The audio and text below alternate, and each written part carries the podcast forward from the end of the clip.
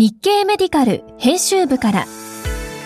日経メディカルオンラインで毎週お送りしているミニ特集。週刊日経メディカル。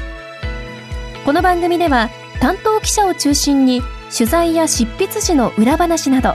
編集部員の生の声をお届けします。日経メディカル編集長の山崎です。先日あるテレビ番組でデジタル医療について取り上げていました。番組では新しい技術が紹介されていたのですが一方で新しいことが良いという目線でそれによって医療の何が変わるのかあるいは日本は何を目指すべきなのかというところまでは残念ながら落とし込めてなかったように思います。我々も新しい技術薬については、えー、ついついその良さばかりに注目しがちです、えー、ですが、えー、それによって今の医療現場がどのような影響を受けるのかという視点を忘れないようにお伝えしていきたいと思っています。さて先週最も読まれたのはメディクイズ胸部 X 線。いつも人気のメディクイズの中でも特に胸部 X 線の読影は先生方が関心のあるテーマなのだなと感じております。そこで島根大学の長尾大志先生にお願いしまして分かりやすい胸部 X 線写真読影アドバンスと題して X 線読影に関するコラムを新たに立ち上げました。こちらが先週3番目に読まれた記事です。これまでも長尾先生には分かりやすい胸部 X 線写真読影という X 線読影のポイントに関するコラムをご執筆いただいていたのですがアドバンス。実践編としてプライマリーケアの現場で遭遇しやすい所見疾患をもとに読影方法を紹介していただくことにしました。まずは覚えておくべき肺の構造について解説していただいています。一つ飛ばしたあ2番目に読まれたのは薬師寺先生の「だから救急は面白いんよ」から「尿管結石の犯人は酒じゃない」です。論文を調べるとお酒は結石の原因にはなっていない様子。むしろリスクは下がっているようです。で、えー、問題があるのは、えー、コーラやサイダーなど。フルクトースによる代謝異常が高尿酸血症や結石の形成につながっているようです。もちろんだからといってアルコールの飲み過ぎは褒められたものではないわけですがあ酒飲みなあ僕としては正直なところ少し安心しました。さて今週のテーマは GLP-1 受容体作動薬の肥満症治療です。オンライン診療を中心にえー、自由診療で用いられることに問題視されてきましたが1月27日に開催された厚生労働省の薬事食品衛生審議会で、えー、セマグルチドの肥満症への適用が承認了承となりました。オゼンピックとは異なるウゴービというブランドで発売されることになりますがあ実際に、えー、セマグルチドの肥満症適用はどのように考えるべきなのか。今光ひとみ記者が取材してきてくれました。はい、ということで、よろしくお願いします。よろしくお願いします。はい。えー、今回、えーと、GLP 受動体作動薬の話なんだけれども、お糖尿病ではなくて、えーと、肥満について取り上げた。これ、えーと、なんでこの肥満について取り上げようというふうに思った？そうですね。GLP-1 受容体作動薬なんですけれど、うん、今ちょっとホットな話題が大きく2つあって、うん、まず1つは、えっと、昨年の秋に、うん、えっと、GIP、GLP-1 受容体作動薬、はい、シルゼパチドが、えっと、承認されたっていう話題が1つと、もう1つは、えっとまあ、従来から使われている GLP-1 受容体作動薬のセマグルチドが、えっ、と、まあ、容量を増して、うん、肥満薬、肥満症を適用に、えっ、と、承認がもうすぐ出そう。あの、承認了承を得た段階にあって、なるほど、なるほど。っていう、その2つの話題があって、うん、で、まあ、セマグルチドの方は、うん、えっ、と、まあ、肥満症に対して適用が下りるっていうところで、うん、もうまさに肥満症をターゲットとした GLP-1 受容体作動薬になる。っていうことと、あと、まあ、GIP とのデュアルのチルゼパチドに関しては、えっと、肥満症ではなくて、適用は2型糖尿病です。これはあの注意したいんですけれど、えっと、2型糖尿病なんですけれども、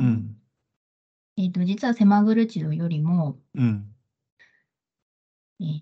体重減少効果。これ、あの、セマグルチドって言っても、あの、糖尿病の方で使われている容量になっちゃいますけど、あの、まあ、つまり、糖尿病で使われている従来の GLP-1 よりも、さらに高い体重減少効果を示す。うん、血糖効果もそうですが、っていうところで、特にやっぱりなかなかこう痩せられないような糖尿病患者さんに使われるようになるんじゃないか。っていうところで、うん、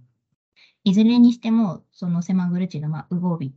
という商品名になりますけれど、うん、と、そのチルゼパチドは、こう適用は違えど、うん、共通の患者像としては太っている、肥満っていうふうに。なるほどね。これ実際 GLP-1 受動体作動薬の、えーと、肥満症への効果ってどれぐらいのものなの？特に日本人に対して。はい。えっ、と、まあ、特にセマグルチド、あの肥満症で適用がおりました、おりましたじゃないですね。おります。おります。うん。はい。っていうので、えっ、と、日本人が90%、韓国人10%の割合で、まあ、東アジア人の、えっ、と、対象に、その体重減少効果を検討したステップ6ステップ6っていうのが、臨床試験があるんですけれど、えっと、68週で最高容量 2.4mg を投与すると、マイナス13.2%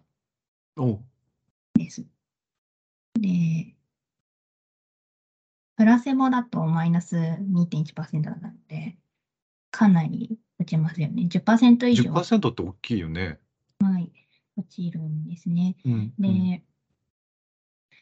えっ、ー、と、68週時点で、実は2割くらい体重が落ちた、うん、2割以上体重が落ちたっていう患者さんも20%いる。うん、っていうので、あの、肥満外科治療、外科療法、あの胃を小さくする手術と、あの匹敵するレベルの効果というふうに表現されています。うん、なるほど、なるほど。これ、えっと、作用基準ってどういうものだ？容量依存的なものがある？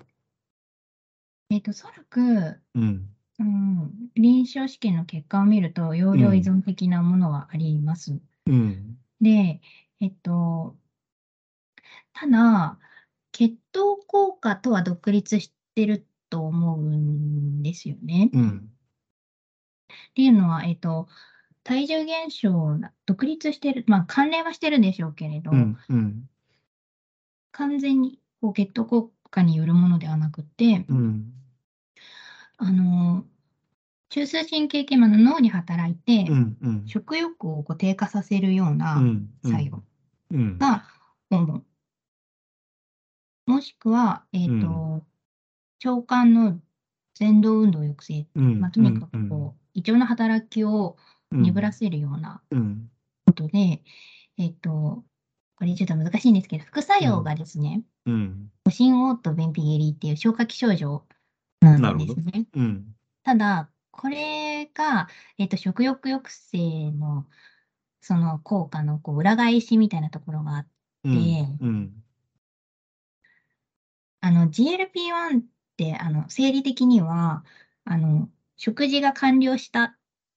まあ、お腹いっぱいです、食事が終わりましたっていう時に分泌されるホルモンで、体を食事後、食後の状態にこう変化させるようなホルモンなんですよね。で、それを、まあ、その状態をずっと作動させることによって、あの、なんていうんですかね、食後が終わった、食後だっていうふうに 勘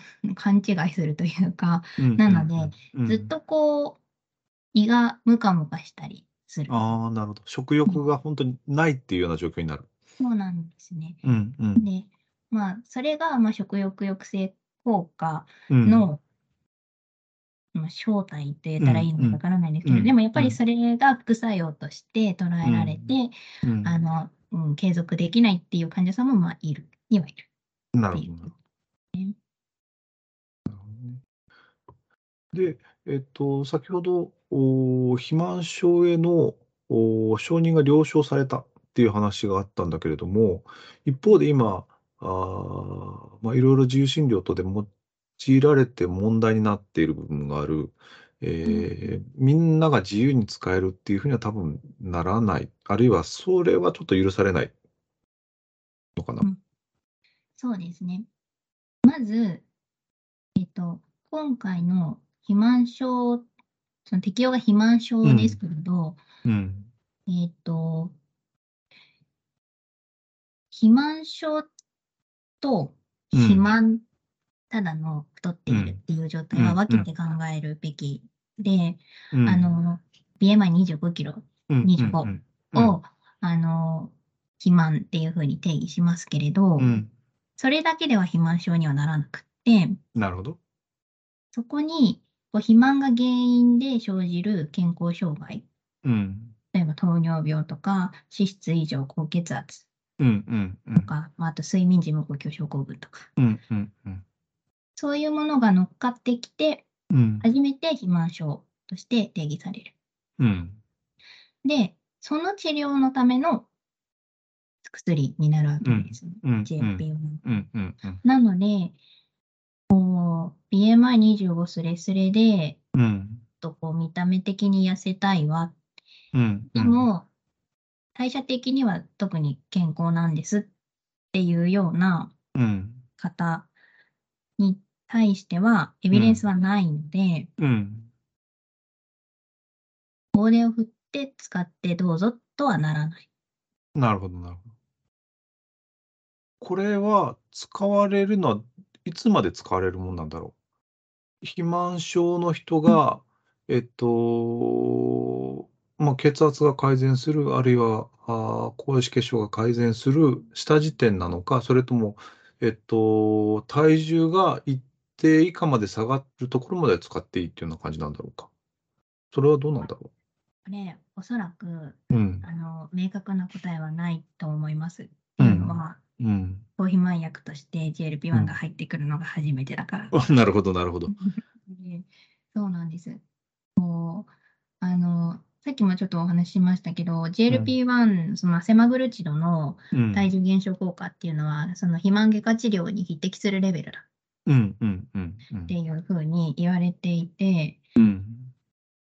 こうまだそうなんですけれど、こう大体のあの治療ってこう薬でダメだったら手術みたいな感じで流れていくと思うんですけど、肥満症に関しては、例えばセマグルチドであまり体重減少が得られなかったら外科療法みたいな風にはならないっていうふうに考えられていて、こう、なんていうんですかね、本当に車の両輪のような形で、両方を一緒にこう考えていくものになる。一緒に考えてるってことは、えっと、両方やることがあり得るってこと？それとも、えっと、どっちかを選択する？えっと、例えば、外科療法の前に、うん。あの、あの、がん治療みたいな感じで、先に体重をある程度減らしておいて、うん。手術をする。とか、手術した後にその効果を高められるようにセマグルジを使う。とか、こう、同じフェーズでこう考えていく。っていうふうに、なるでしょうっていう感じに言われていて、うん、この位置づけっていうのはなかなかはっきりしていないんですね。うん。うん、なので、同様にこう薬物療法をいつ離脱するかっていうところに関しては、なかなか、あの、もともとその肥満症の治療って、食事療法、運動療法、あと行動療法が、まあ、ベースに入っていて、うん、まあ、それでも不十分だった場合に、そういう薬物療法とか、うん、あの外科療法っていうのが入ってくるんですけれど、うん、薬物療法を離脱した後に、じゃあ食事療法、運動療法だけでカバーできるかって言われる、まあ、ここ多分ちょっと難しいところがあって、なので、うん、これからですかね、なんかそのいつ離脱するかっていう。ふうな検討がされていくのが？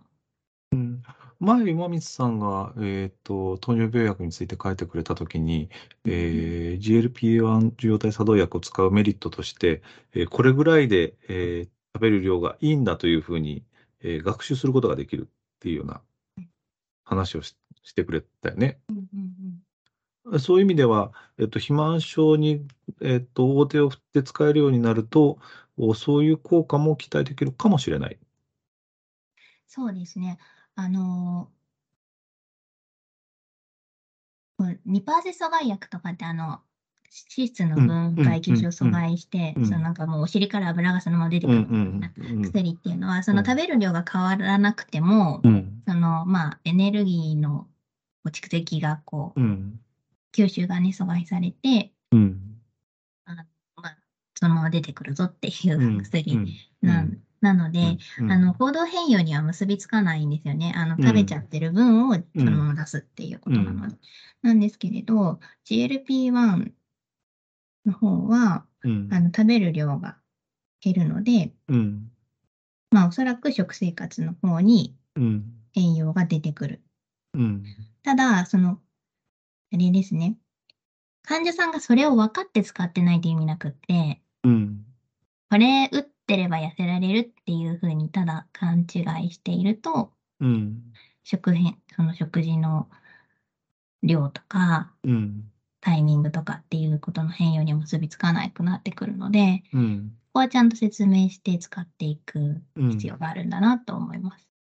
あの、初めの時に、その、それ以上に効果があるのがチルゼパチドっていうような話があったけれども、うんうんうん、こちらはどんな感じ？チルゼパチドは、まあ、うん、肥満症には適用がないもちろん、糖尿病の薬として今から出ようとしてるんだから。うん、はい。あの、一応治験はやったりはしてるんですけれどね。うんうん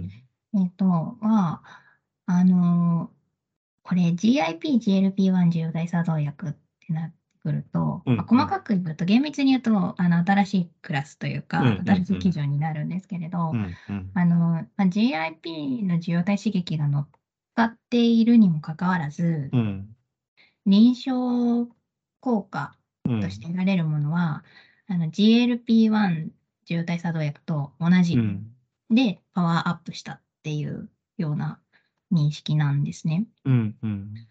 なので、えっとそ、そういう意味で今回 GLP-1 のその特集の中に入れてるんですけれど、うんうんうん、本当にそうなんです。だから効果としては、まあ、従来の GLP-1 以上のあの血糖効果、体重減少を示しているっていうもの。で、本当に不思議なのが GIP 受容体刺激の作用はどこへ行ったのかっていう問題なんですね。ここがこうよく分かっていないのですよ。なんで GIP を一緒に刺激すると GLP-1 受容体作動薬のパワーが強まるのかっていうのは、おそらく明確な答えを持ってる人誰もいない。うん。パワーがつ強まるっていうのはどの程度強まる？臨床で使っていて、はっきりその差が分かるぐらい強まる。あの、もちろん、その、臨床試験では、デュラグルチドとかセマグルチドに対する優越性っていうのは確認されてますけれども、うん。あの、チルゼパチドの臨床試験やられた先生にお話聞いたら、そのその治験の最中っていうのはチルゼパチド使っていて、で、その治験が終わったら、えっ、と、まあ、セマグルチドに戻した。うん。うん、まあまあ、承認されてないしね。はい。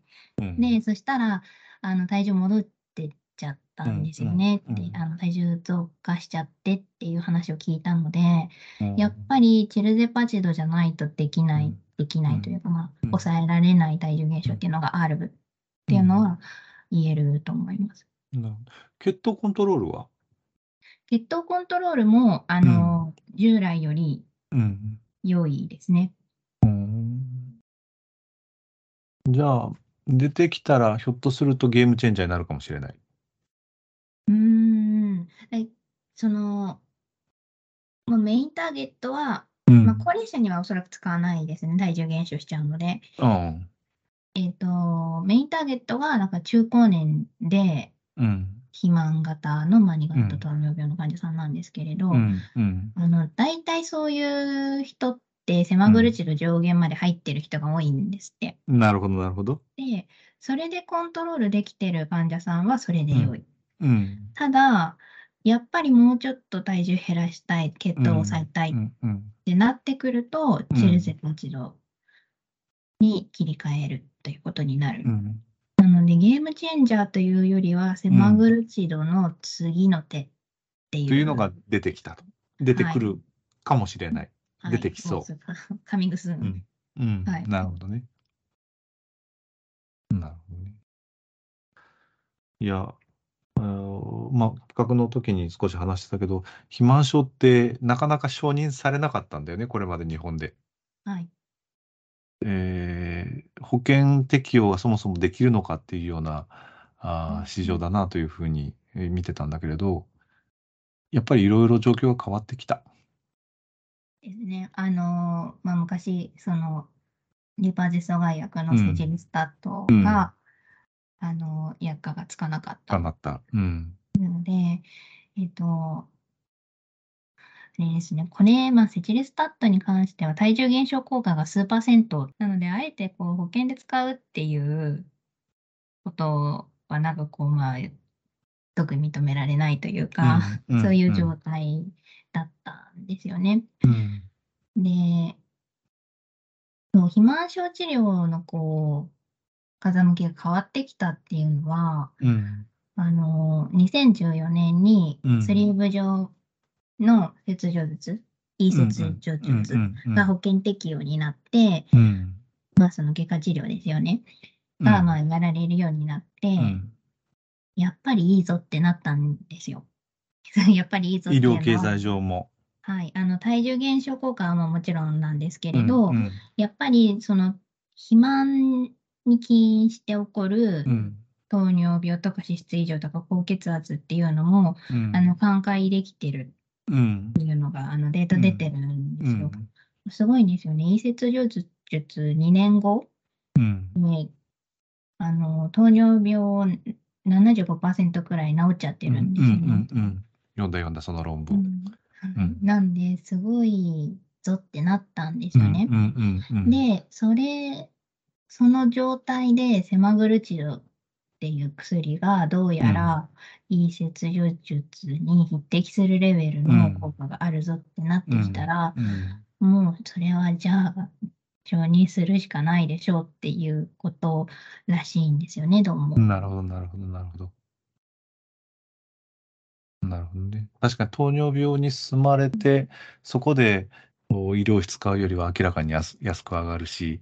患者さん本人も健康的な生活ができることになる。だからその肥満症治療の目的って、うん、体重をただただ減らすことではなくて、それはあくまでも手段で、うん、肥満に関連して起きる、そういった健康障害を治したり、予防したりっていうところがきつい。っていうので、まあ、そこにセマブルチルはかなり寄与するんじゃないかっていうことなんですね、期待です。なるほど。これ多分承認されるとまたすごい話題になるね。そうですね。なるほどね。続きどういうふうな影響が出てくるか、社会的な影響も含めて、えー、取材を続けてください。はい、頑張ります。はい、どうもありがとうございました。ありがとうございました。さて、日経メディカルでは今週、えー、この他に白石先生と島根送信の先生方に執筆していただいているエコーの活用法に関する連載。エコーで診断にたどり着けの4回目を火曜日に公開する予定のほか同じく火曜日には嫌われる勇気の岸見一郎先生の患者と共に歩む心構えの第40回。医師が患者に言ってはいけない言葉を公開する予定です。こちらでは医師患者関係の作り方についてもまとめていただいています。今週も日経メディカルをよろしくお願いいたします。